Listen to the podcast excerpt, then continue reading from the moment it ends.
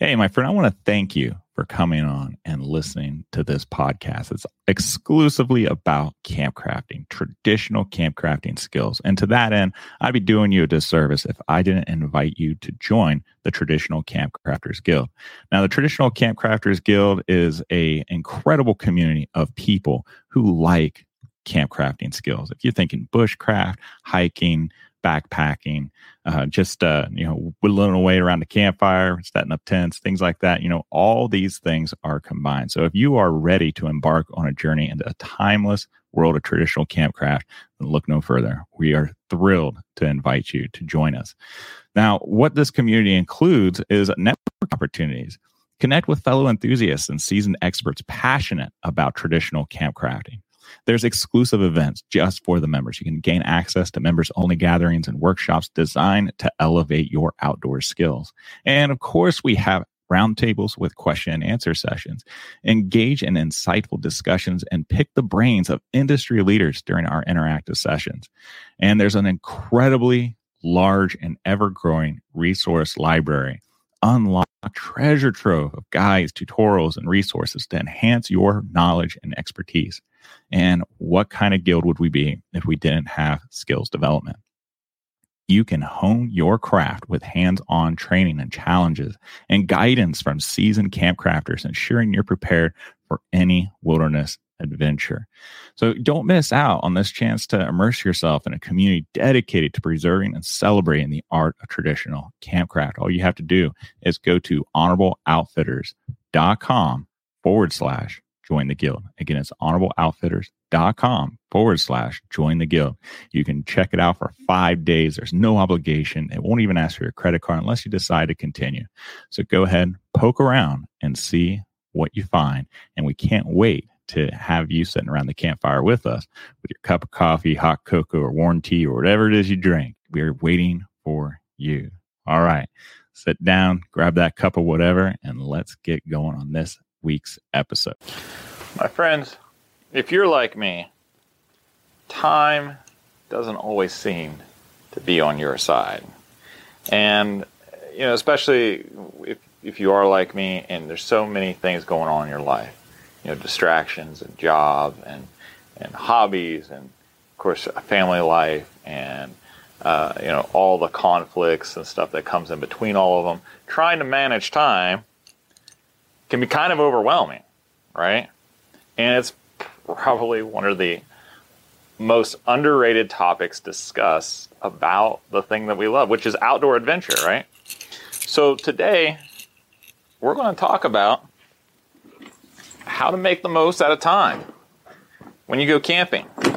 Some of these things we've talked about before, but you know, it's it's good to kind of have a reminder every once in a while. So we've been talking about the something hits the fan, go bag and go series and things like that, right? And uh, to tie into that a little bit is the issue of, of time relevance. And I'm not what you'd call a prepper, right? But I do love making the most of a little bit of time that I have to get outside, you know, to like, boom, let's go.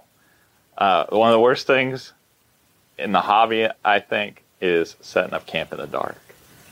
I hate setting up camp in the dark. But funny thing is, I actually have a reputation for setting camp up in the dark.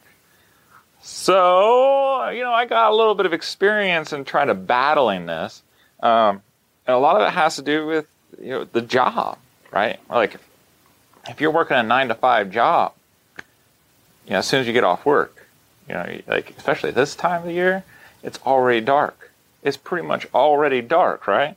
Now, during the summer, that's not so much the case. Uh, then you got to think about travel. Like, how far are you going to go to make your camping trip worthwhile, right? So, we have to work around all these different things to get the most out of it. One of the first things we can do is have a bag, have a place, have a box or something like that that you can keep the gear that you use most. You know, that, that way when you get time, you know, you just throw it in like the day before you have to leave week before you have to leave, and keeping a checklist and a journal. You know, after, especially if you're new, after every trip that you go on, uh, have a list of everything you took. If you didn't use it, then make note of that, that you didn't use it this trip. And maybe it's because something came up, you know, some, something happened, right? Now, there's certain things that you want to have just in case of an emergency. First aid kit. If you never use a first aid kit, that's perfectly okay. But you should always take one. You know what I mean? But, uh, you know, after three or four outings, whatever, you look back on your journal, and it's like, man, you know what? This fancy doohickey that I bought, I really don't need it. Like, I've never used it, or I've used it once. And when I used it, was it even really necessary? So, that can eliminate some of the packing issues, right? I'm pretty fortunate. My, uh, my lovely wife, she gives me the space. You know, the space I have to keep my gear.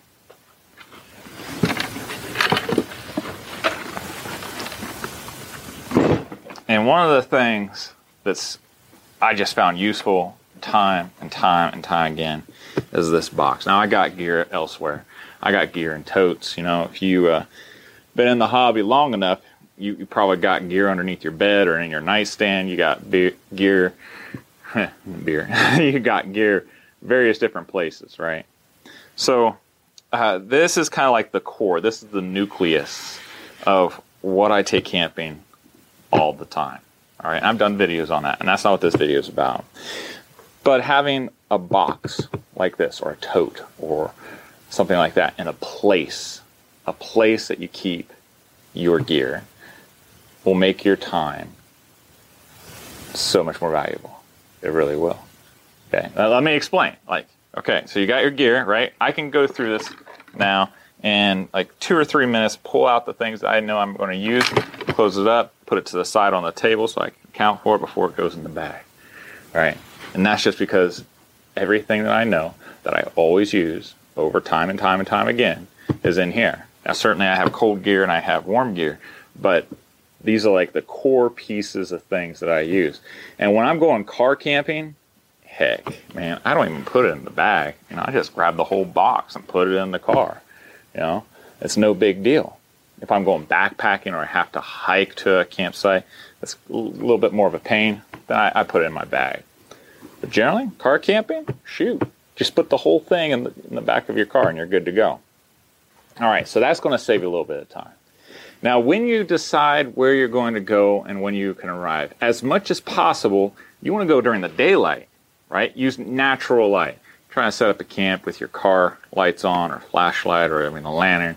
That's a pain in the butt, right? And by the time you get done with everything, you're tired, right? You're doing this to get away from it all, relax and enjoy yourself.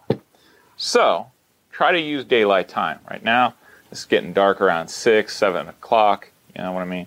If you're in a winter camping, five o'clock, it'll get dark. So that makes it pretty hard. But during the warm months, which was what most people do when they go camping, try to show up no later than two or three o'clock. Okay? That gives you plenty of time to set up your camp. Take your time in doing so. Making sure that you're finding the appropriate ground. You know, you don't want to sleep on something like this, and you definitely don't want to sleep on something like this, right? So you're finding flat ground, you're clearing it from debris, right? You set up your tent, and now, next thing you want to do, you might want to write this down. You set up your tent. Next thing you want to do is you want to go out and gather firewood.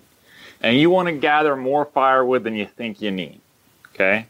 During the hot summer months, maybe not so much. Maybe you're just lighting a fire just to let it burn an hour before you go to bed, right?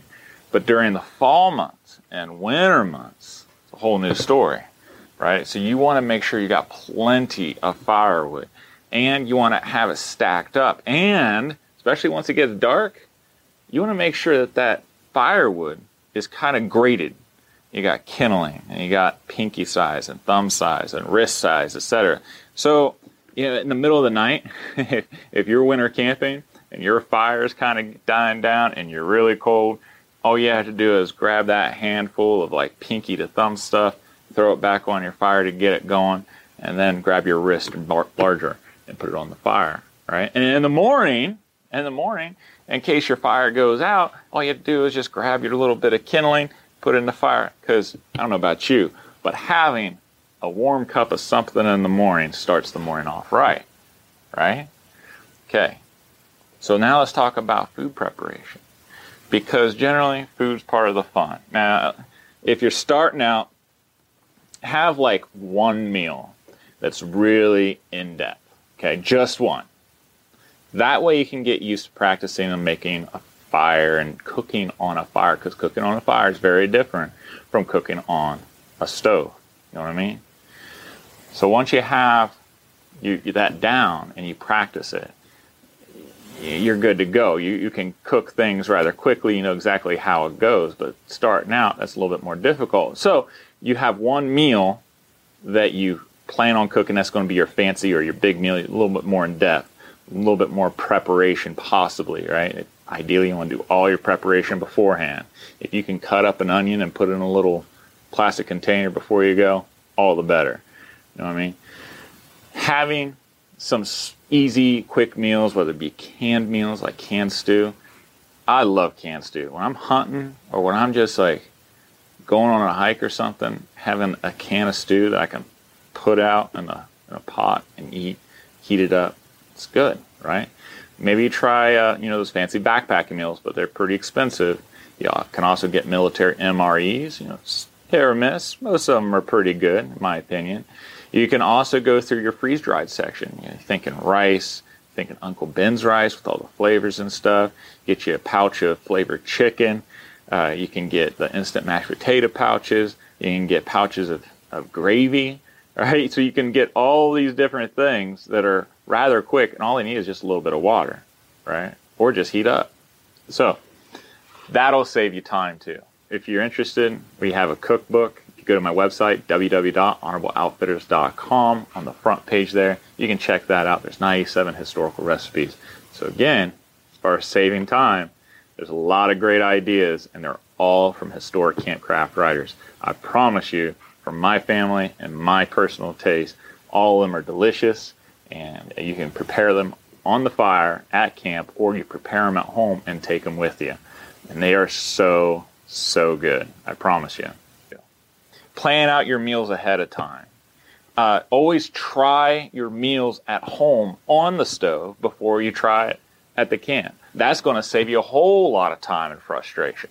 Trust me, been there, done that. Got the t shirt. So you got your meals, you got your camp set up. What about safety?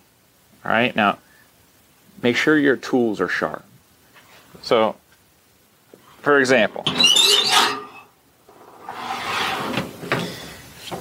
after every camp out, you should check your hatchets, check your saw if that's what this case is, and make sure there's no nicks. Same thing with your knife. If your saw needs sharpened or maybe your blade just needs replaced, go ahead and do it.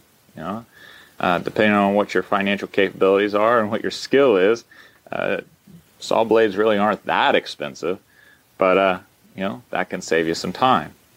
But you don't want to be sharpening your tools or repairing your tools out in the field. You want to have it ready to go. Same thing with your belt knife and your pocket knife. Those tools are the nucleus of things that you're going to do at camp and you can have fun with. When you're sitting back, you're listening to the birds and the insects and the frogs, or in the winter, maybe you're just trying to listen for the squirrels, or maybe look, listening for the deer if you're at deer camp and you're just whittling away, right? But a sharp tool is a safe tool. A dull tool is a dangerous tool. You I, am a scout leader, and I can't tell you how many accidents or near accidents I have seen. I kind of was involved in a couple myself when I was a kid, just because I didn't sharpen my tools. So again, it's time saving. Sharpen your tools and have it ready to go. Also, have your first aid kit completely packed up and ready to go. After a, a, weekend camp out, check your medicines that you use. If you have regular medicines, or maybe you have sleeping aids. I do. I use sleeping aids because the first night of camping is the hardest night. And man, you want to get sleep. Okay? So that's another time aspect, right? If you want to get the most out of your camp out, make sure you get plenty of sleep.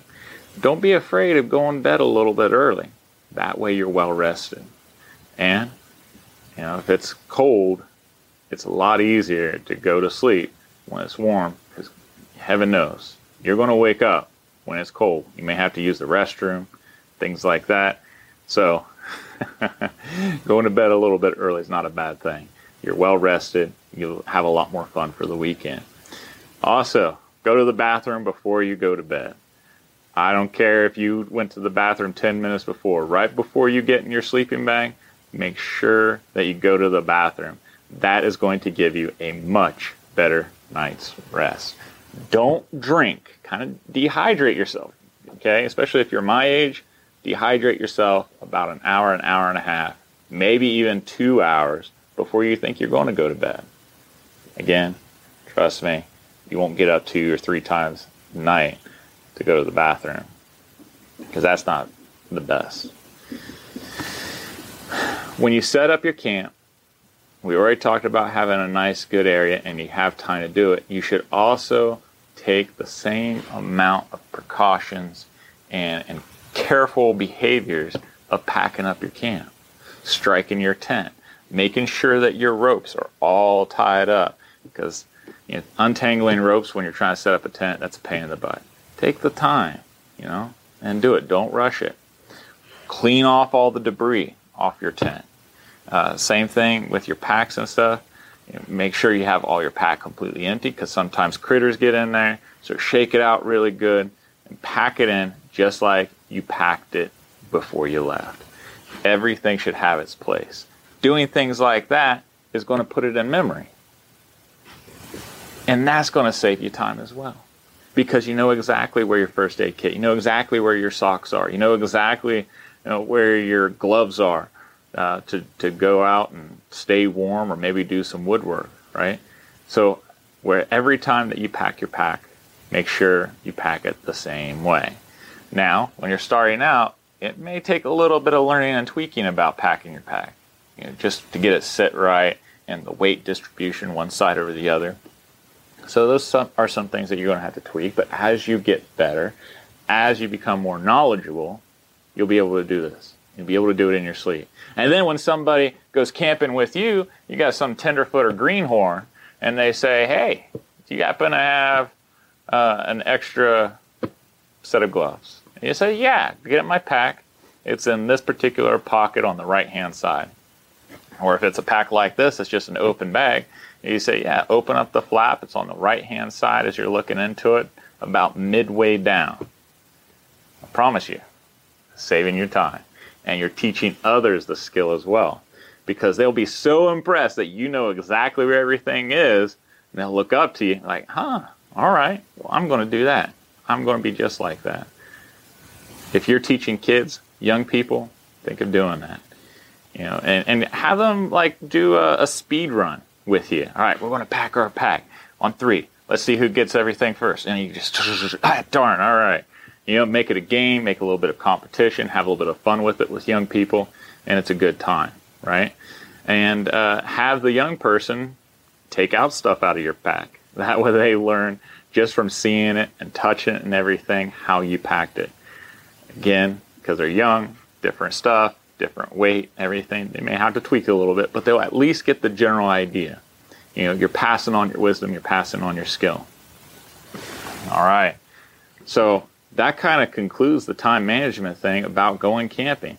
You want to maximize the, same, the amount of fun that you can possibly have. Preparing your meals ahead of time, right? Uh, making sure you practice how to cook your meals. Get there early enough so you know you can set it up before dark gather your wood or any of your fuel. That way, you know you're not scrambling in the middle of the night or in the morning, or after you start your fire, you have to leave it to go get more wood, right? So having all your resources in line will go a long way. But it all starts with a setup like this. It all starts with your bag and box. And I tell you, once you go to this type of system, you won't go back. And in case something does hit the fan, again, you know exactly where the stuff is. You can grab it. You can go. You know? So if you like this video, please click like because it helps other people find it. You'll be doing them a favor. We really appreciate it. If you're interested in getting my monthly newsletter, which has tips and tricks like this, it has articles about the historical artifacts uh, that I just don't have time to put in the video, and it gives you all the updates to the channel, and there's even some special deals on there uh, as far as shopping and things like that. Uh, all the different things that I suggest. So if you if you like this stuff, if you like camping, historical camping, if you like tips and tricks, then uh, definitely in the description box below, you can click that link and just give us your email. And once a month, at the end of the month, we'll send it to you. And uh, I hope you enjoy it. And don't forget to check out my podcast at Campfire Chats, Honorable Outfitters on all the different podcast networks. I hope you guys get out in the woods and have a little bit of time. This is the perfect season. Give a kiss and a hug to your loved ones. And I'll see you guys next time. Take care. Thank you, my friend, for spending some time with me today. I hope this episode was pretty useful to you. Uh, one of my goals in life is to try to get as many people out in the woods, especially developing their traditional campcrafting skills and, eh, you know, sharing my love of history along the way. In case you didn't know, I have a very growing and diverse way of trying to reach that goal. One of those is my website, www.honorableoutfitters.com. Now, on there, that's kind of the hub of everything that's going on. I also wanted to let you know that I have a monthly newsletter. Now, the monthly newsletter, again, it's not spam. I put historical articles with tips and tricks and things like that on there. All you have to do is just go to the description box or the, uh, the show notes, and you can find a link on there to sign up and I don't sell your email or anything. It's literally just to give you guys more value. And to that end, on my website, I also have a very vast library that I learned a lot from. And I want to pass on some of those traditional skills and knowledges onto you by offering that. And of course, invite you again to join the traditional Camp Crafters Guild because that is where you will find your kind of people. And that's kind of hard, especially as adults. Sometimes it's difficult to find people who like traditional camp crafting. And to that end, the Traditional Camp Crafters Guild was born to deliberately put people together to network, share knowledge, and hopefully get you out in the woods with others just like us. So, again, thank you so much for spending time with me. I hope you guys have a wonderful week. Give a kiss and hug to your loved ones, and I will see you guys down the trail. Take care.